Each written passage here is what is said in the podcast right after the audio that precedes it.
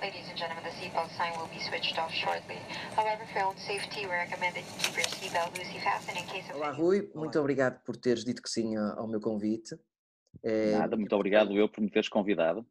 é muito importante para mim eh, ter alguém que, que eu considero eh, um intelectual e alguém que faz rir tantas pessoas, portanto faz todo sentido para este tema ter-te convidado a ti. Muito obrigado. Sinto-me lisonjeado já. E queria começar já pela, pela, por aquela que será se calhar a, a maior questão, que é, Uhum. encaras o humor como sendo o- uma estratégia de gestão emocional nesta altura da pandemia e, e na vida em geral? Em, em relação aos meus interlocutores, às pessoas para quem eh, trabalho, é isso? Ou, ou genericamente? Genericamente também, mas principalmente dentro da tua... Sem dúvida. O, o- humor é, é sempre eh, o, o mecanismo maior que há para lidar com as situações difíceis. Aliás, há quem defenda, eh, é quase uma fórmula que é aceita por quase todos os humoristas barra comediantes, que o humor é tragédia vezes tempo. Portanto, eh, basicamente tu riste do que está fora do sítio, do que está errado.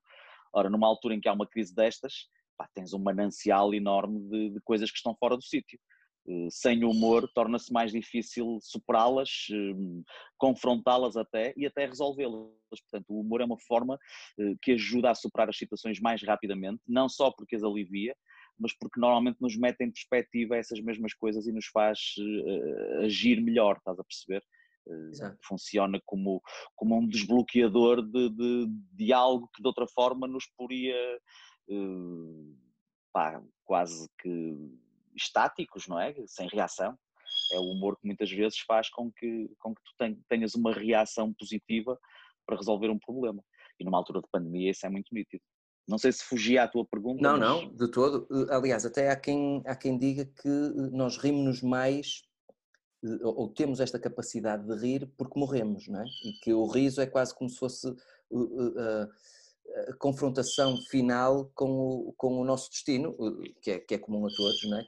Que nós temos aquela, aquele, um, quanto mais uh, uh, entranhada em nós uh, está a noção de que um dia não faremos parte da, da mesma realidade em que estamos agora, isto, disse isto desta forma para incluir todas as, as noções e crenças que possam existir, mas que é por isso que nos rimos, não é?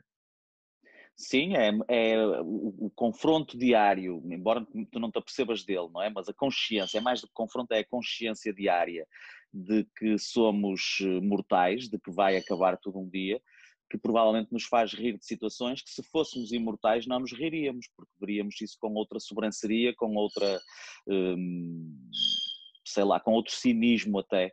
Eh, e com outra capacidade diferente. Eu não gosto de catalogar as coisas, sobretudo quando não sei como é que seria, porque não há ninguém imortal, portanto não há ninguém que possa dizer, olha, quando és imortal reages desta maneira. Não há isso, não é? Claro. Eh, Mas, mas essa mortalidade acredito que seja um dos fatores que fez com que a humanidade desenvolvesse o riso. Há alguns gajos que falam disso, o Ricardo Araújo Pereira fala nisso num dos livros dele, por exemplo, e é, é algo em que eu acredito, sim senhor.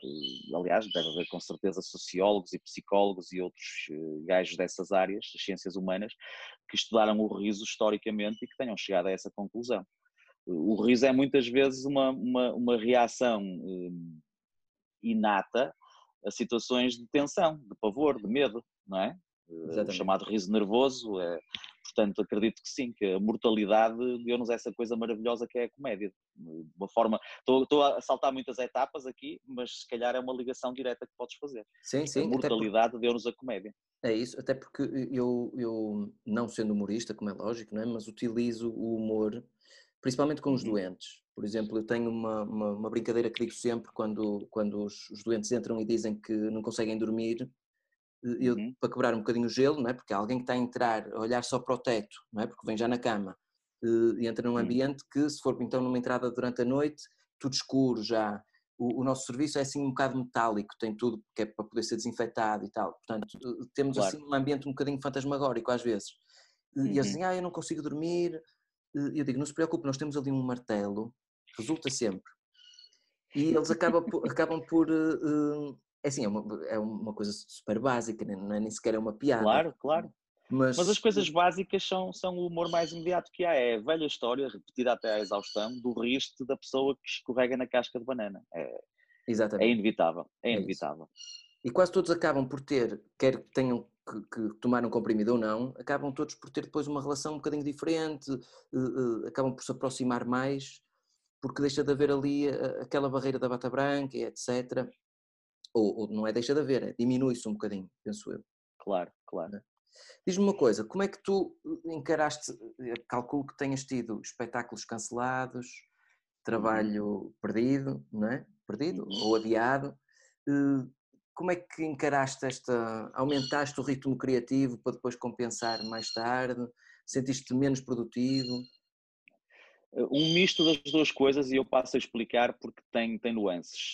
Por um lado, sim, interrompeu muita coisa. Eu estava a meio de uma tour de um solo novo eh, estava mesmo ao meio e, tinha feito no dia 7 de março o oitavo espetáculo de 16 que estavam marcados. No dia 13 ia, de março ia ter o, o São Jorge em Lisboa, foi o primeiro a ser cancelado. Portanto, tive espetáculos que foram cancelados, como esse do São Jorge, que não voltam a acontecer. Se tiver que marcar novamente para Lisboa, será eh, noutro sítio, provavelmente. Não foi remarcado, não é? Exato. Foi mesmo cancelado. E outros que foram adiados. Eu ia ter um roast ao, ao Mandel Serrão no Sá da Bandeira no 18 de Abril, foi adiado agora para 4 de Outubro. Vamos ver se é possível eh, realizá-lo ou não. Estou a ter um ataque de soluços, não sei porquê. É o nervosismo um, que estás a falar no Não, é pá, é o, ter, é, o ter, é o ter acabado de jantar e estar, e estar aqui com a, com a barriga dobrada, mas pronto. Um, depois, a parte criativa. Isso está a ser uma coisa gira, sabes? É, é, é uma boa pergunta e é pertinente.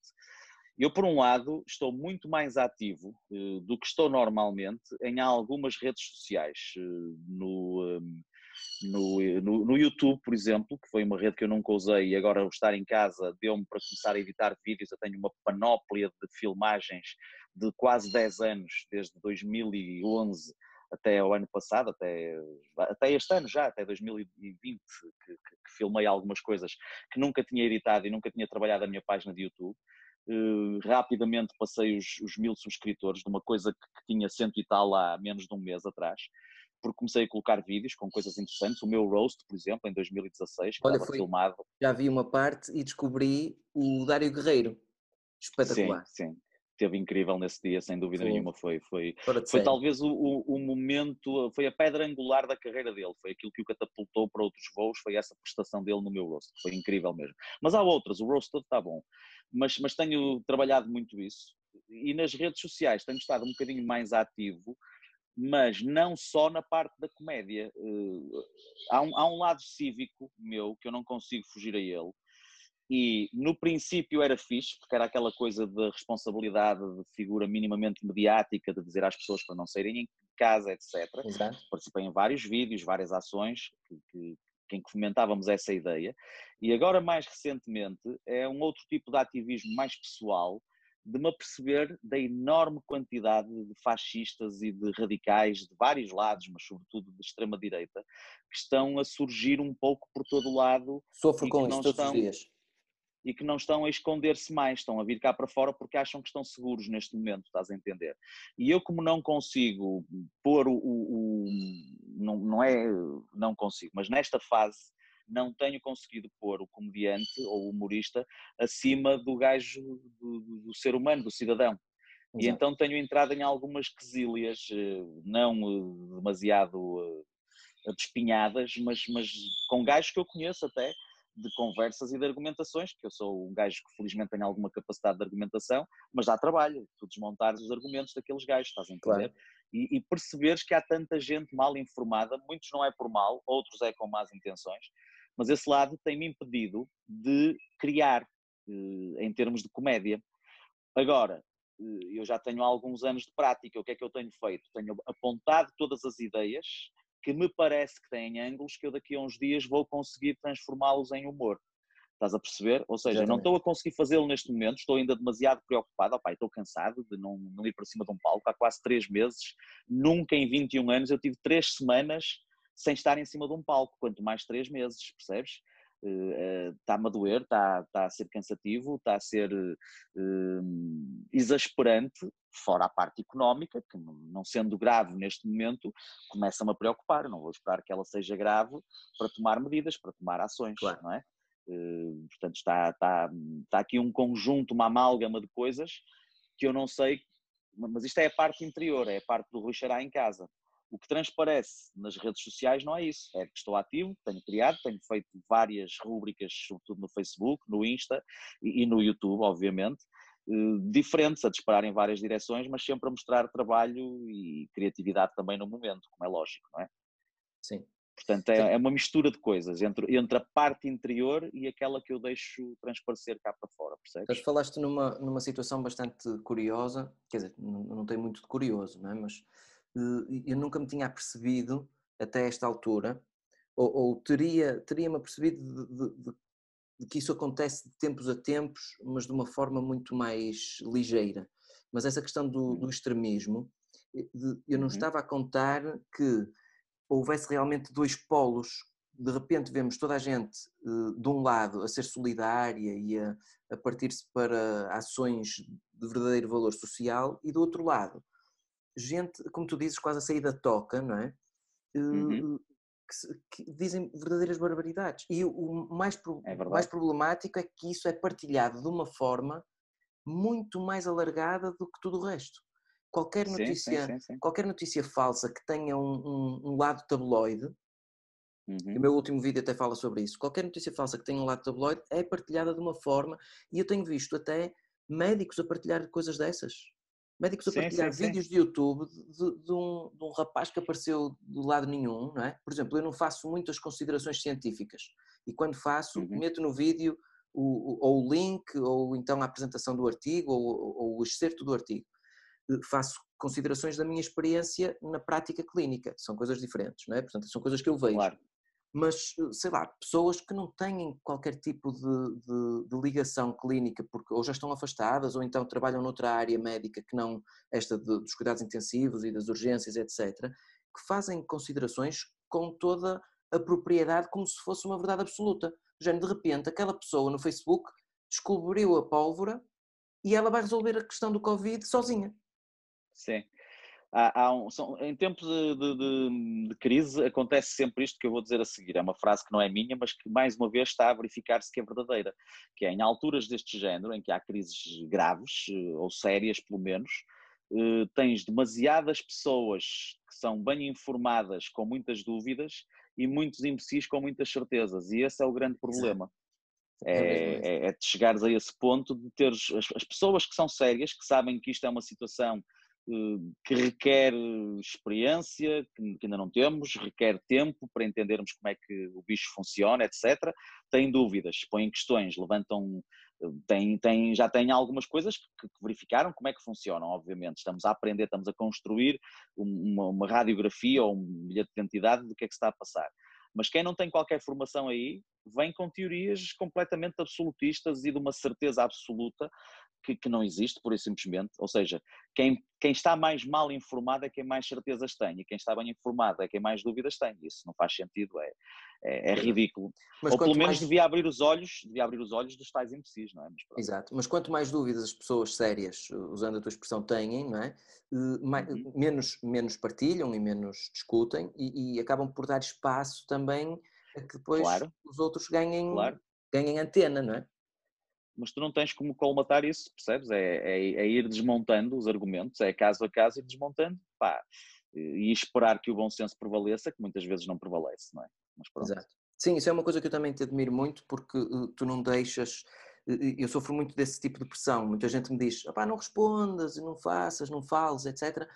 Uh, mas eu acho que não podemos dar espaço. E então também respondo, não é? Por isso é que eu de vez em quando uhum. divirto-me só a ler as tuas respostas no, no, no Facebook ou, ou, ou, no Twitter, etc. Ah, e tens acompanhado algumas? Algumas tenho acompanhado. E, e o, que, o, que, eu noto é que depois há um certo argumento, uh, independentemente, porque eu não conheço as pessoas que, que estão a discutir contigo, não é? Uh, hum. Por isso não posso avaliar uh, o intelecto e as capacidades. Mas algumas usam o teu intelecto como insulto contra ti. Que é uma coisa Sim, que sim. faz uma confusão que é do género. Ah, tu achas É uma subversão. Exato, tu achas-te inteligente, mas não te tomes como mais inteligente que os outros. Aqui não há uma Uhum. questão de ser mais ou menos, há uma questão de ser e, de- e de avaliar as coisas conforme elas são, não é? Se ninguém tem certezas, se a comunidade científica está em dúvida, de repente aparece não é, um vídeo de de um apoiante de um partido qualquer que se vê nitidamente que tem uma inclinação política que diz que afinal já há um comprimido há 40 anos, quer dizer, é, é no mínimo de ir procurar se é verdade antes de partilhar. Claro, claro. Nós vivemos uma época em que há excesso de informação e cada vez mais pessoas mal informadas, que é uma coisa terrível. É, é o grande mal de hoje em dia. O ruído é tanto que, apesar de nunca na história da humanidade houve tanto acesso à informação e nunca na história da humanidade, se calhar, houve tanta gente mal informada como hoje em dia. É, é um paradigma terrível dos tempos modernos, percebes? Pois é, sim, sim, também concordo. E diz-me uma coisa, então, canal de YouTube, os roasts, tu foste o primeiro a fazer roasts em Portugal. Sim. Fui o primeiro eh, a fazê-los e a fazer com uma dimensão pública grande. Foi precisamente o meu no Sada Bandeira, esgotar o Sada Bandeira com mil e tal pessoas lá dentro, na altura, com 17 comediantes em palco, foi uma coisa épica. O teu foi o primeiro? Sim, dos que eu organizei, sim. Eu já tinha feito duas experiências na Tertúlia Castelense, em 2014 e 2015, mas com pouquinha gente. Embora no primeiro ano tenha tido quase 270 pessoas na plateia, aquilo teve esgotado mesmo. Mas eh, opá, o Guilherme Fonseca chegou a fazer também um em Lisboa por essa altura, 2015, mais ou menos, mas uma coisa pequenina. Fizeram um roast a um amigo que ia emigrar, estás a entender? Portanto, não teve uma Exato. dimensão pública. Portanto, como, como coisa de dimensão pública e de espetáculo transversal à sociedade, foi sem dúvida o primeiro e, e o maior até hoje, curiosamente. Maior não em termos de público, não é? Porque os que têm feito em Lisboa no, no campo pequeno, na Praça de Touros, tem mais gente, tem mais público do que o Sá da Bandeira, que só leva 900 pessoas, sensivelmente, não é? Eh, Sim. Naquele ano eu meti quase mil, foi, foi incrível. Os gajos não tinham. eh, Aquilo tem limitações que a ASA, entretanto, impôs, que na altura ainda não existiam. Porque a capacidade do Sá da Bandeira é de 980 lugares. eh, Mas há um limite de quase 100 ou cento e poucos que são retirados da venda de bilhetes porque a ASA entende que não tem condições. Para ser, para ser vendidos e para ter uh, Sim, sim. repleto. Mas não é, na altura não, na altura ainda não, na altura ainda não acontecia isso, portanto foi, foi épico mesmo. Tu uh, falaste das redes sociais, não é? E Uhum, é quase sim. incontornável, eu vi até o teu elogio ah, ao que vou dizer a seguir. Achas Hum. que foi verdadeiramente importante aquilo que o Bruno Nogueira fez uh, no Como é que o bicho mexe? Sem dúvida nenhuma, pá. Repara que uma audiência média de 50 a 60 mil pessoas é mais do que a maior parte dos canais do cabo. E ele conseguiu aquilo num, num Instagram pessoal de um, de um comediante, de um humorista. É absolutamente avassalador. Quando no último dia, na- no grande final, não é? Eh, faz hoje oito dias, se não me engano, precisamente. hum, ele consegue chegar às 175 mil pessoas em simultâneo. É uma abada, é, percebes? Há, há, há espetáculos ou há, há- há episódios do Levanta-te e Ri em direto na SIC que não tiveram tanta gente a ver. E estamos a falar de um canal aberto a Sim, nível sim. nacional. Portanto, é importantíssimo por esse motivo. E depois é importantíssimo porque alertou muita gente eh, para a importância, mesmo que não tivesse sido esse o enfoque, ele nunca quis usar isso como uma espécie de bandeira, ok? Mas ao levar aquelas pessoas todas, aqueles artistas todos, eh, tu repara que estamos a falar de diretos que tiveram coisas tão dispares como eh, uma rádio no Polo Norte e a Maria João Pires a tocar piano em casa dela. Ok. Exato. Sim, sim. Estamos a falar disto. Portanto, ele abrangeu basicamente todas as franjas da coisa mais importante que há na, na humanidade, na minha opinião, coisa não palpável, portanto, tirando a, a comida e a dormida, eh, a comida e a dormida, a comida e a bebida e o, e o direito a, uma- a um teto e tudo isso, a coisa mais importante que é eh, a cultura. E ele conseguiu pôr as pessoas a entender a importância que a cultura tem, sobretudo numa altura destas. E nós somos os últimos. Nós vamos ficar para o fim, percebes? Quando toda a gente já estiver a trabalhar, é que nós vamos voltar. E isso é uma coisa injusta, porque durante estes meses todos, toda a gente, eu e, e tu e todos nós, estivemos a consumir cultura que alguém produziu. É um bem. Estás a entender? Essencial, a meu ver. Essencial, isso para mim também é, e é, é essencial para toda a gente, mesmo que as pessoas não se apercebam mesmo que não gostem do Bruno ou não leiam Pessoa, eh, consomem as festas populares de verão. Estás a perceber? Sim, que também é, é uma cultura. forma de cultura. É uma forma de cultura, obviamente. Portanto, é, é, é como tu dizes, é primordial, é, é um bem essencial e, e, pá, e vamos ver ainda como é que eh, as entidades competentes, como se costuma chamar, que é um termo que eu acho muito a piada, porque a maior parte delas são tudo menos competentes. Se fossem chamadas entidades incompetentes, faria muito mais sentido. Mas... Podemos pôr o in entre parênteses e depois quem quiser escolhe. É, é isso, é isso. É? Vamos ver como é que resolvem este berbicacho, porque somos muitos milhares, percebes? Que não... Eu nem a porcaria da mísera ajuda da Segurança Social recebi até agora, é, é assustador. É. Sabes que é uma, uma, algo que me revolta um bocadinho. Eu sou um ávido consumidor de Netflix e uhum. uh, tenho, tenho visto uh, uma evolução enorme, por exemplo, em Espanha. Eles têm séries. É assustador, assustador. Eles é. têm séries de uma qualidade, independentemente se as pessoas gostam do tema ou não, a maneira de filmar. Sim, sim. E... Independentemente até de se a série é, é, é, hum, tem sustentabilidade ou não, porque há séries que são muito bem feitas, mas que aquilo é uma cagada se for escrutinar demasiado, mas que são muito bem feitas. Eu dou o exemplo da é Casa de Papel. A Casa de Papel é sobrevalorizada de uma forma impressionante. Aquilo tem muitas coisas más, de escrita, de, de, de, até de interpretação. Mas, mas a forma como está construída, editada, produzida, etc., é maravilhoso aquilo, percebes? Hum, portanto, é, é incrível a abada que eles nos dão, não é? Sim, mas é, pois é e, nós, isso. E nós, temos, e nós temos atores, não é? Tens agora o exemplo do, do White Lines, que estreou a semana passada, que tens o, um dos papéis principais o Nuno Lopes, que é um dos nossos atores eh, melhores, e que faz um populaço da série, não sei se tu já viste. Vi alguns episódios só. E aliás, tem mais, tem, tem Paulo Pires. Pois, tens mais atores, mas o, o, o Nuno tem um papel principal. Tem, tem um papel principal. É um dos protagonistas da série, não é? Exato. Sim, mas o, o que me surpreende mais é que eu aqui, por exemplo, na Suíça apanho uma, uma loja, uma montra, digamos, da Netflix diferente. Apanho muita coisa em uhum. alemão. Uh, okay. E eu, existe uh, imensas séries em alemão, uh, em coreano, em japonês. Quase todos os países têm uma representatividade grande na Netflix. Portugal, a única coisa que eu vi até agora portuguesa é um espetáculo do Salvador Martinha. Sim, sim. E foi um pacote que foi comprado a, a, Portugal, a um produtor que, que, incluía algumas coisas que a SIC também tinha, que já estavam feitas, portanto não foi nada feito de raiz para a Netflix. Exato. É, é, uma, é algo que me faz confusão, porque isso, dá, juntando esse argumento à, àquilo que tu disseste, em Portugal, apesar de até se consumir, como tu dizes e bem, muita cultura, porque toda a gente consome, não é? eu até costumo dizer quando alguém me pergunta ah, que tipo de música gostas? Eu, eu gosto de todas. Eu não quero ouvir jazz na festa da francesinha, como não quero ir uhum. ouvir uhum. Kim Barreiros à Casa da Música.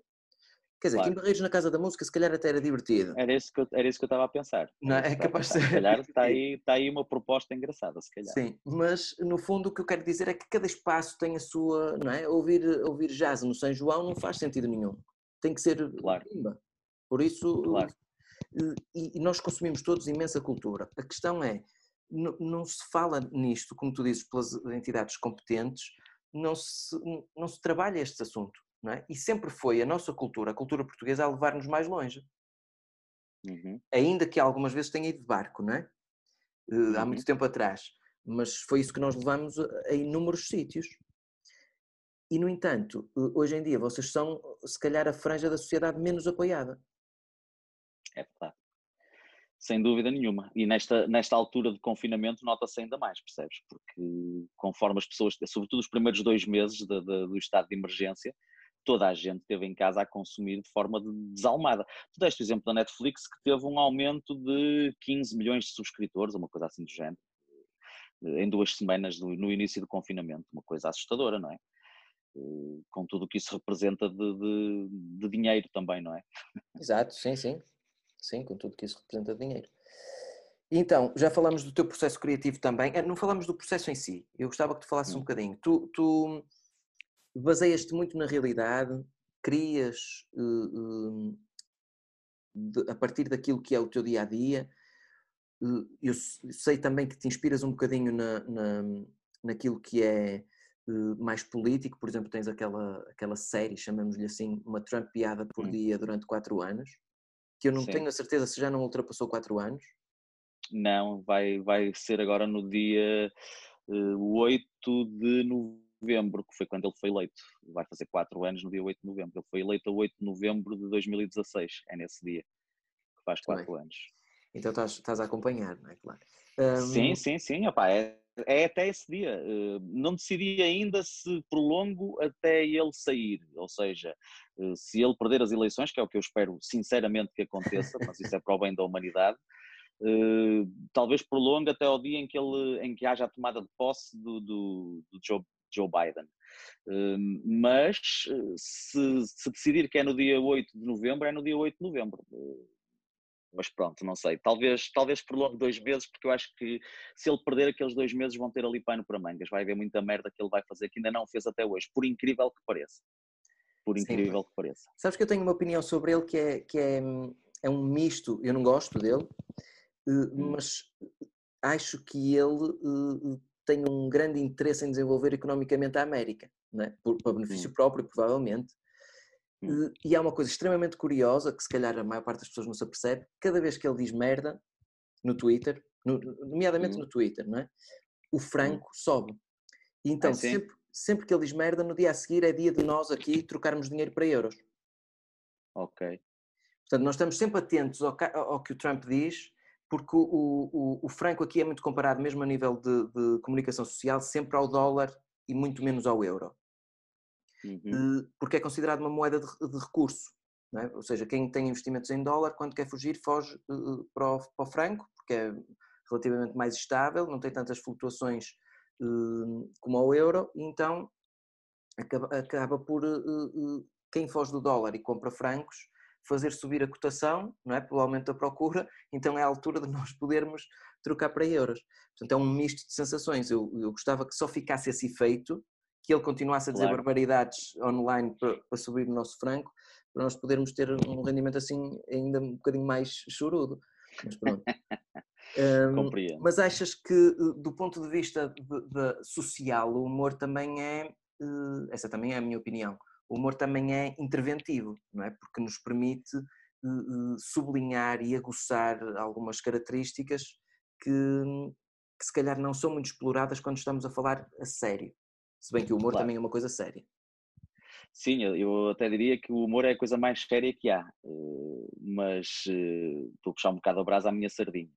Mas eh, conforme estavas a fazer a pergunta, estava-me a lembrar que há uns anos eu andei a fazer entrevistas a vários comediantes portugueses, desde 2011 até 2014, tenho isso tudo gravado para, olha, agora que estou em casa se calhar vou editar isso, não sei o que é que vai dar, mas talvez uma parte documental, e uma das perguntas era essa, era se eles viam o humor como uma forma de intervenção social, e é muito giro ver as diferentes respostas dos gajos que acham que não, que o humor é só para fazer rir, não têm qualquer tipo de preocupação, até aos gajos que sim, têm uma preocupação social, uma preocupação de intervenção, de, de agir em prol de causas, usando o humor para isso. E eu inclino-me mais para esta segunda hipótese, ok? Mas sempre alertado por uma terceira hipótese, que curiosamente foi uma das pessoas que eu entrevistei na altura, que foi o Filipe Homem Fonseca, que me chamou a atenção para isso, que é o não cairmos no exagero. E o que é que isto quer dizer? Tu antigamente, no tempo dos reis, nas cortes, tinhas dois tipos de bobos, não sei se tu sabias disto.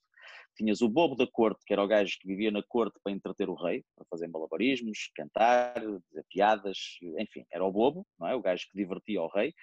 E depois tinhas o bobo do rei. E o bobo do rei era um gajo que vivia no meio da plebe, vivia no meio do povo, a dizer mal do rei. Era um gajo que era pago pelo rei para dizer mal dele porque ao fazer isso, as pessoas já perdiam alguma vontade de realmente lutarem contra o rei. E os comediantes não podem fazer o papel de bobo do rei, ou seja, de gozarmos tanto com certas figuras com o que está errado, que depois retiremos às pessoas a força de vontade de lutarem contra isso que está errado. Estás a perceber? Certo. Portanto, o papel deve ser sempre, acima de tudo, o humor, o fazer rir. Se houver um ângulo que faça rir, mesmo que vá um bocadinho contra as tuas uh, crenças ou aquilo em que tu achas que está certo, não é? Os teus valores até. Exatamente. Pá, faz a piada, é uma piada. Ok? Desde que ela faça rir, desde que seja bem feita, depois isso depende do critério de cada um, percebes? E eu Sim. sou capaz de fazer piadas que vão num sentido no qual eu não acredito. E dou-te exemplos fáceis, fáceis, que são mais do que óbvios, não é? Uh, há piadas racistas que me fazem rir, há piadas machistas que me fazem rir, há piadas uh, um, religiosas que me fazem rir. Eu sou ateu, estás a perceber o que eu quero dizer? O, desde que haja um ângulo que eu diga, sim senhor, isto está bem visto, faz-me rir, contra o meu clube, contra o, a minha ideologia política, contra a minha família, por isso é que eu gosto de roasts, percebes? Que é um exercício de liberdade sim, sim. total. Exato. Portanto, não, não se, há, há aí um misto. Eu sou a favor de, de, que o humor seja uma arma de intervenção, da ação, mais do que de intervenção, de ação da sociedade sobre ela própria, que é a política, é a origem da palavra política é essa, não é? A ação da sociedade sobre ela própria. Mas, por outro lado, com o cuidado de não esvaziar uh, os assuntos porque estou a, a, fazer humor com eles, estás a entender? Mas o riso é aquela por si coisa... só já é uma intervenção é? social. Talvez menos política, mas mais social. É uma intervenção quando é, porque quando estás em cima de um palco, por exemplo, eu lembro no tempo do Púcaros disso ser uma coisa muito sintomática, eu comecei com anedotas, com noites de anedotas, como tu sabes, no princípio, e Sim. as anedotas que se contavam na altura, uma boa parte delas são mal vistas hoje em dia, eh, pelo menos num certo meio mais intelectual, porque eram básicas, eram homofóbicas, eram machistas, eram conjunto de merdas que estão erradas, que nós sabíamos já na altura que estavam erradas, mas não se falava o, su o suficiente sobre elas estarem erradas para percebermos que aquilo fazia parte do problema. E eu um dia em palco percebi-me a fazer uma piada que era racista, em que os pretos ficavam de alguma forma mal vistos na piada, eh, do riso de um indivíduo que estava na plateia, que aquele riso alertou-me, porque aquele riso não era só pela piada. Aquele riso tinha uma conotação. Aquele gajo estava a gozar com o facto de, de, de, de, o alvo da piada ser uma raça. Estás a entender? E Sim. tu, como comediante, para ele era, às vezes. Para ele era mais, era, para ele era, era a confirmação de uma era, opinião. Era, exatamente, era quase um facto. E isso foi o dia em que eu percebi que não podia fazer certo tipo de piadas e nunca mais contei anedotas de pretos a partir desse dia. Estás a perceber? Mas isto foi mesmo uma coisa factual. Aquele gajo, eu estou a falar contigo e estou a ver na minha cabeça o ar dele à minha frente. E é um gajo que eu conheço pessoalmente, ok? E que nunca me tinha apercebido daquele racismo latente naquele gajo. E naquele dia apercebi-me e a partir daí nunca mais contei anedotas de pretos. E há algumas que ainda hoje em dia me divertem, mas eu entendi eh, que o mal que elas poderiam fazer era maior do que a gargalhada que proporcionavam. Estás a perceber? Uh, opa, e, e, é um desafio também conseguires encontrar outras maneiras de ter tanta ou mais piada uh, sem, sem, sem mexeres na ferida que já está aberta. Sim, porque a é ferida, estou a falar neste caso uma ferida ancestral, porque o racismo é de facto um problema grave a nível mundial, percebes? Sim, e ainda continua a existir de uma forma bastante disseminada, não é? E se alargarmos sim, a xenofobia... Sim, e às claras, sem dúvida. Se a xenofobia Sim. então, ainda pior, é verdade, é verdade. Sim. Aliás, até há uma coisa que eu passei eh, aqui depois do primeiro vídeo, que é muito curiosa, que foi xenofobia de portugueses para comigo. Sim, sim, sim, sim, sim. Ou seja, tu és português, não deves falar de nada que esteja errado na Suíça, nem uhum. sequer deves comparar... Porque eles, porque eles receberam-te, não é? Porque eles te receberam, exatamente. Nem deves falar mal de Portugal, porque já não estás lá. Ou seja, é como se eu tivesse, por ter saído do meu país para trabalhar, perdido o direito à minha opinião e o ser português é a base disso tudo. E isso claro. alertou-me para um facto, até me estimulou um bocadinho depois. O primeiro impacto é um choque, não é? Mas depois uhum. uh, deu-me aquele ímpeto de dizer assim: bem, se é assim, se eu tive uma crítica por usar uma t-shirt e um dia que usei, olha, esta é muito boa para ti, porque esta hum. piada, uma senhora que me disse que eu pus um blazer e ela disse: se peneiras fossem merda, tinhas que usar um autocolismo às costas. Hum. Portanto, hum, se a partir do momento em que tu usas uma t-shirt há uma crítica, tu usas um blazer há uma crítica, a partir daí só tens é que fazer o que, o que gostas, não é? ter cuidado com, claro. essas, com esse tipo de, de, preconceitos que já existem, das feridas abertas, como tu disseste muito bem, mas a partir daí é a tua liberdade que está em causa, não é? Esse, esse tipo de, de, nem, em alguns casos já nem é xenofobia latente, já é uh, quase às claras assim, mesmo. às claras e como sendo sim. algo que se deve praticar, não é? E estamos a sim, falar de pessoas sim, que quando abrem um negócio na Suíça abrem um negócio com a bandeira portuguesa na parede, facto ao qual eu não me oponho de maneira nenhuma, como é lógico, mas que são pessoas que gostam de promover o seu país, mas quando alguém faz exatamente a mesma coisa, tendem a ter uma atitude uh, de, de, enfim, nem, nem sei como classificar. Isso tem, isso tem muito a ver com um fenómeno que existe muito, que é o egocentrismo. As pessoas acham que o centro do mundo são elas próprias e, e tudo mais existe para as servir e, e, não o contrário. Mas quem faz esse tipo de, de, de frases como essa de, do autocolismo às costas, que normalmente são frases que não são, não são sequer da autoria dessas pessoas, ouviram isso noutro sítio qualquer estavam ansiosas Exato. Sim, estavam ansiosas por poder usá-la porque dá-lhes uma sensação de que criaram algo e de que são pertinentes naquilo que dizem, mas não resistem a uma conversa de cinco minutos, não têm argumentação, não têm poder de falar, de, de, de pensar sequer e, portanto, escudam-se uh, em dogmas. Isso são pessoas que pá, não merecem, uh, obviamente, ser. Uh, como é que é dizer isto? Eu, eu não desejo a morte a essas pessoas, não quero exterminá-las, pelo menos não de facto, mas não merecem mais do que uma certa comiseração e, e, e quase até pena, porque é uma incapacidade que essas pessoas têm de ver para além do próprio umbigo, estás a entender? Portanto, não podem ser levadas demasiado a sério. O problema é que muitas juntas uh, têm força e, e, depois elegem as pessoas erradas, e esse é o grande drama. Exato. Estás a perceber? Sim, o sim. O drama é esse. Sim. A cefalia é uma coisa que depois se propaga de uma forma que nós não controlamos, estás a entender? Esse é um vírus um dia... que nunca terá cura, não é? Não, não tem. E um dia, quando dás conta, estás a ser vítima porque és um livre pensador, és um gajo que, que nem sequer deseja mal àquela pessoa. A única coisa que queres é que ela passe a usar o cérebro. O cérebro é o único órgão que, quanto mais usas, menos, menos se gasta, em melhor estado fica. Já pensaste nisso? É verdade. Quase é tudo o resto, o coração, o fígado, os intestinos, os pulmões, desgastam-se ao longo dos anos, conforme estás a usá-los, ficam em pior estado. O cérebro não. O cérebro, se tu usares muito, é, é em melhor estado ele fica. E, e, e, aliás, isso é nítido nos velhos que não usaram, não é? Que depois ficam empedernidos e calcinados. É verdade. Porque e não usaram o cérebro e, portanto, chegam mal. etc. Exatamente, exatamente. E agora, futuro? Espetáculos pois, cancelados, uh... tiveste muitos, não é? Agora, como é que, que vês a, a, os próximos meses? Pois com alguma apreensão, porque olha, não é muito compreensível que um governo decida que a partir do próximo mês de junho os aviões podem circular com a capacidade total, podem ir com os lugares de passageiros todos ocupados, ok? E um teatro não possa ter eh, a capacidade máxima, a lotação máxima ocupada. Não é compreensível, não é aceitável sequer. São interesses económicos que não fazem muito sentido e é mais uma vez a, o lado da cultura a pagar as favas. Portanto, eh, as festas populares, etc., estão todas canceladas até 30 de setembro, mas o Estado hoje uh, promulgou um decreto em que, em que concede um valor pecuniário às câmaras municipais para elas poderem organizar alguns eventos. Portanto, andamos aqui um bocadinho sem perceber muito bem para onde é que vamos. Sei que a partir de 1 de junho as coisas vão mudar um bocadinho.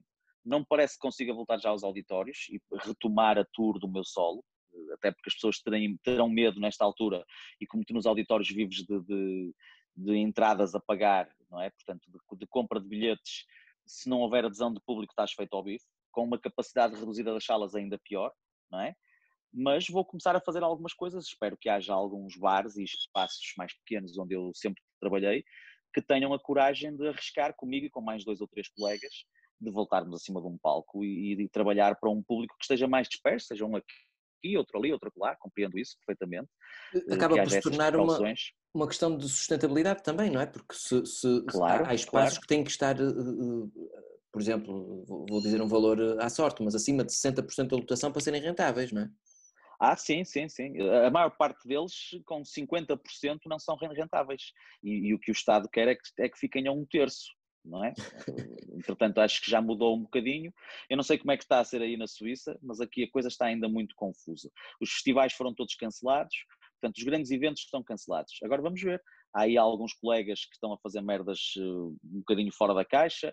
Sei que, por exemplo, o Nilton vai fazer uma, um, um espetáculo num drive-in, ok? Portanto, numa cena estilo eh, como, fazia, como se faziam os cinemas drive-in antigamente, não é? Exatamente. Um palco, as pessoas dentro do carro.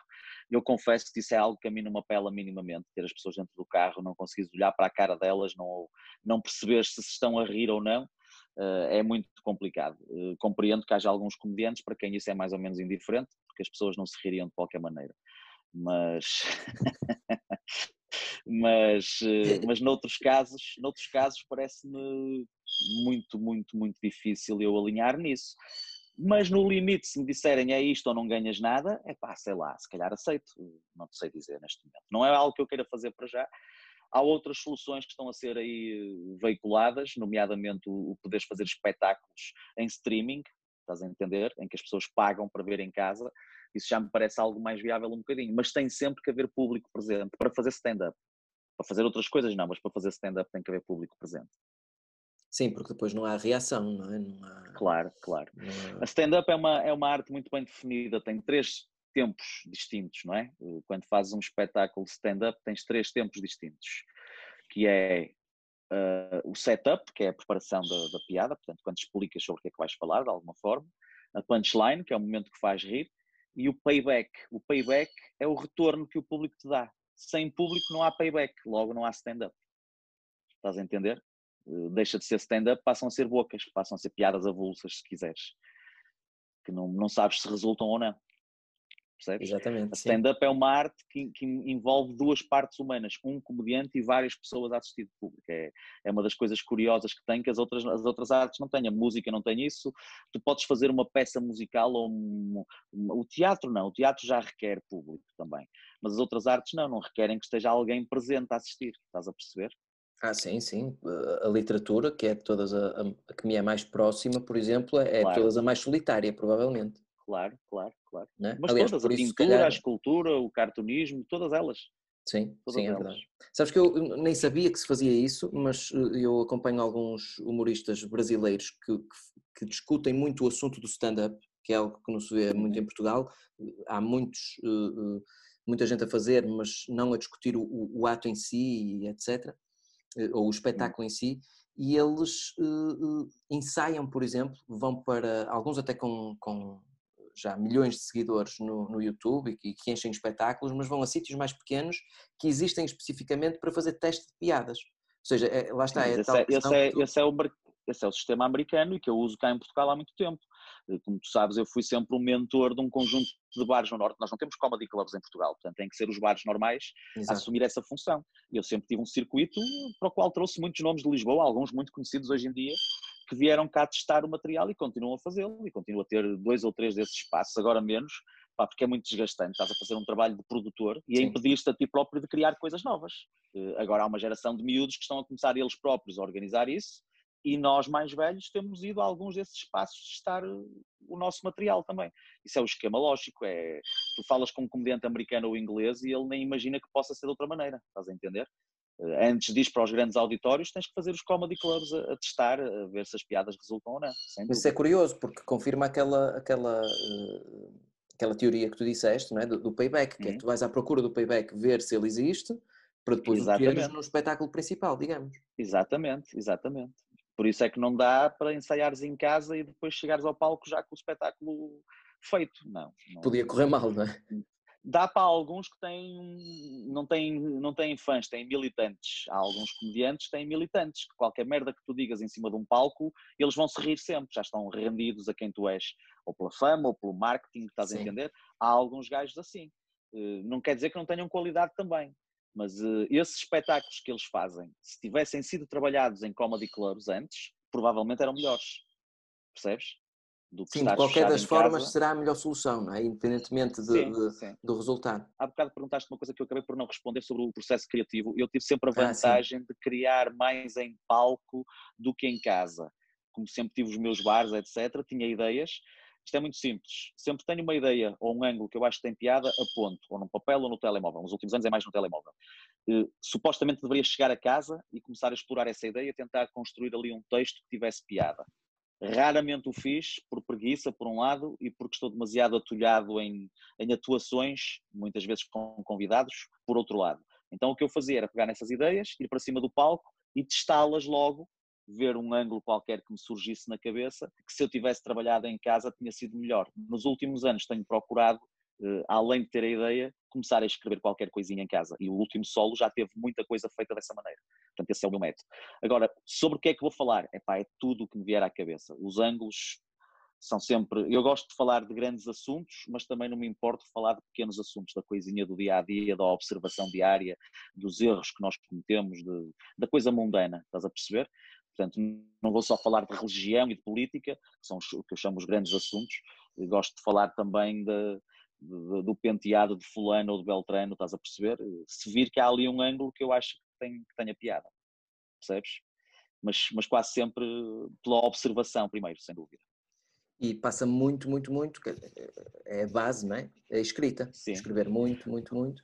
É isso, que é um hábito recente meu. Durante 19 anos, destes 21 de carreira, escrevi um texto uma vez, um único, sobre águas, sobre o tema mais inócuo que existe, que é a água. Foi o único texto que eu disse, vou escrever esta merda, e ainda hoje em dia está quase igual ao dia em que eu me sentei. Pode-se dizer, pode dizer que é o assunto mais neutro. É assunto tem um pH. De, tem um pH de 7. É, é isso, é isso. Mas, mas não só, é inodoro, é, é, é incolor, é estás a perceber? É, é isso é mesmo. É tudo. Então antes nunca escrevias um mesmo... texto? Não, eu era um gajo que escrevia em palco, ou seja, não escrevia no papel, escrevia na minha cabeça e depois de reproduzir tantas vezes da mesma maneira, aquilo acabava por ser um texto dito de forma quase sempre idêntica. Eh, mas isso também me permitia, por outro lado, adaptar-me a públicos diferentes e fazer ligeiras nuances, estás a entender? Há alguns gajos que são da palavra, o texto é aquele e é aquele. Há, há comediantes americanos que vês atuar 20 vezes e o texto é exatamente igual com a mesma métrica. Exato. Estás a perceber? Eu Mas, nunca fui tanto por aí. Porque a primeira vez que eu te vi, que aliás foi a primeira vez que, que te vi mesmo, uhum. nem conhecia o teu nome antes, foi no Vino Tinto, Sim. no Cais de Gaia. No Cais de Gaia. E uh, nessa altura uh, não foi essa a ideia que me ficou, percebes? a ideia que me ficou é que o texto estava construído. Não, Portanto, mas o texto estava, nessa altura que eu fui ao Vino Tinto, já estava construído. Foi, foi construído noutros palcos, nomeadamente nos meus bares. Quando eu tinha os meus bares, era aí que eu testava e testava e fazia, até que depois, quando ia atuar a outros sítios, ele já estava escrito, mas era dentro da minha cabeça, não estava no papel. Quando eu digo que escrevia em palco é nesse sentido, estás a perceber? E não te esquecias Como hoje nada. em dia. Epá, algumas coisas sim, eh, olha, cometi sempre um erro que é não filmar as atuações todas, porque de certeza que encontrava lá pérolas que, que nunca mais usei. Estou a encontrar algumas agora nestes vídeos que eu ando a editar, lá pelo meio, merdas que eu testei naquele dia e depois nunca mais me lembrei delas, estás a perceber? E que podiam ter dado bons textos. É, é engraçado. Perdi muito material à conta disso, de, de uma certa falta de método mas por outro lado diverti-me como a maior parte dos comediantes não se divertiram. Foi rock and roll puro e duro. E agora vai ser, agora vai ser mais jazz daqui para a frente, percebes? Exato, já, já tens uma base e depois fazes o, o, yeah. o floreado por cima. E um dia tenho que ir ver um espetáculo teu, porque vi-se no Vino Tinto e acho que nunca mais devia atuar a não ser no casamento. Estou ah, e... uma história muito boa. Tu não sabes o que se passou Mesmo. no casamento, eu acho que nunca te contei. O, o chefe de sala uh, Sim. Portanto, deixa-me só esclarecer isto, porque esta parte não falamos na, em, em, on, digamos assim, não é? Sim, sim, o, sim. O, o, Rui fez, para quem está a assistir ao vídeo, o Rui fez um espetáculo de stand-up. Eh, eu podia dizer um, um, pequeno set, mas não foi um pequeno set. Ia ser 45 minutos num casamento, eh, hum. até eh, algo contra a sua vontade, porque ele não. E, e, bem, acha que não é o sítio ideal para se fazer stand-up comedy, e disse-me que faria 45 uhum. minutos a 50 e teve que fazer uma hora e vinte, salvo erro, ou seja, aumentar material Sim, fazer, eh, para compensar o facto da noiva ter desaparecido eh, por motivos alcoólicos. Eh, e, e, portanto, foi a última vez que eu vi atuar e aconteceu uma coisa muito engraçada. Houve um casal, pelos vistos, que foi embora e que fez um comentário que não, não tinha jeito. Aquele casamento teve 300 convidados. Portanto, haver um Sim. casal que foi embora dizer que não tinha jeito de ter stand-up num casamento para mim é um resultado extremamente positivo, porque ficaram lá, uhum. tendo um casal com um filho, salvo erro, ficaram lá 297 pessoas, num ambiente que Sim. supostamente é hostil para o stand-up. Sim. E o chefe de sala veio ter comigo a dizer que eu tinha que acabar com aquilo. E disse: Olha, vai ter que acabar porque eh, a cozinha quer continuar. E disse: Olha, quando eu vim aqui ontem, eu normalmente só trato da parte da fotografia mas já trabalha há muito tempo, menos que o senhor, mas já trabalha há muito tempo. E estudo muito este tipo de situações. Quando eu vim aqui ontem, o senhor disse-me que tratava de tudo menos do que fosse a minha área. Portanto, é aquilo que eu lhe peço, é que trate da cozinha sozinho, porque isto vai continuar. Olhe para o noivo. E ele estava, nesse momento foi espetacular porque o noivo estava a escorrer pela cadeira, a rir-se a bandeiras despregadas. E eu disse: perante isto, eu não vou acabar com nada, que foram eles que pagaram, não é? Eh, E Uhum. que quiseram, e que quiseram esta pessoa. Portanto, não Claro. pode, não, não- isto não vai acabar. Portanto, vai ter que gerir a questão da cozinha sozinho. E ele assim fez. Epá, tinha eu, eu nunca me vou esquecer desse casamento, que é um médico que casou com uma enfermeira, não é? Que, que é maravilhoso, esse clichê é maravilhoso, para começar. Exatamente, sim. Opá, embora, embora eles já vivessem juntos e já tinham, Exato. já tinham filhos, se não me engano, sim, etc. sim. Aquilo foi um pró-forma, mas foi muito giro. Também, essa, essa situação é relevante porque isso levou a que tivessem com à vontade muito grande perante os amigos e a família. Isto não é uma crítica, isto é apenas uma constatação que Exato. foi maravilhosa. Eu acabei por, acabei por me divertir muito nesse casamento. E pá, o que nunca vou esquecer é a noiva, pá, caiu, ela caiu, ela estava sentada, mas caiu para o lado, à minha frente, e o noivo olhou e disse a um dos gajos que estava ao lado, tomem conta dela e fez-me sinal para eu continuar, tipo, não pares que eles tomam conta dela. Portanto, ele tinha acabado de casar, a noiva caiu para o lado, mas era álcool, nada de, de transcendente, todos nós já passamos por isso, portanto, mas vou guardar isso com muito carinho no, no, no meu coração. Sim, e ela depois Sempre. ficou com as amigas a fazer, a fazer, passa a redundância, a fazer piscinas à volta da piscina, não é? que era para, Sim, para fazer sim. algum consumo daquilo que já tinha consumido antes. E depois nós Sim. ficámos a perceber um bocadinho, foi que ela fez muitos brindes, porque era muita gente da universidade etc. E o prato principal deles tinha sido arroz de marisco, que realmente para enxugar o álcool, entre aspas, Não é o ideal. não é o ideal, mas foi espetacular. E eu saí de lá com um trabalho no dia a seguir, saí de lá às seis e meia da manhã, Uhum. e- mas super contente, porque além de ter sido uma coisa enorme para nós, porque foram 22 pessoas a trabalhar ao mesmo tempo, eh, Uhum. foi muito bom e eu adorei a liberdade deles. É que normalmente os casamentos têm uma parte muito protocolar. E o deles também teve alguma, como é lógico, Sim. né, aquela parte da igreja, mas depois foi espetacular aquela. Já é para beber, vamos beber, e se ficar bêbado, fiquei, e se tiver que tirar a camisa, como ele fez no final da noite, tiro. Foi espetacular.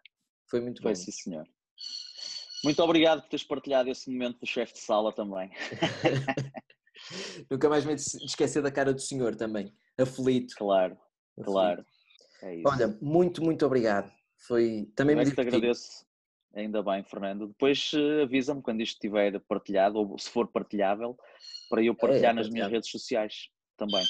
Muito Tá bem? obrigado. Um Tá grande bem. abraço para ti e Um para a grande abraço família. para ti também. Para ti também. Preserva-te. Avisa quando estiveres cá em Portugal para ver se dá para estarmos juntos. Está bem? É isso, combinado. E espero que quando venhas cá, eh, ou quando vieres cá, possamos eh, dar um abraço com os cotovelos à mecânico, que é como agora se pode fazer, não é? É isso mesmo. Abraço ao mecânico. Combinadíssimo. Um abração, Grande Fernando. abraço. Fica bem. Tchau, grande tchau. abraço. Obrigado. Ladies and gentlemen, the seatbelt sign will be switched off shortly. However, for your own safety, we recommend that you keep your seatbelt loosely fastened in case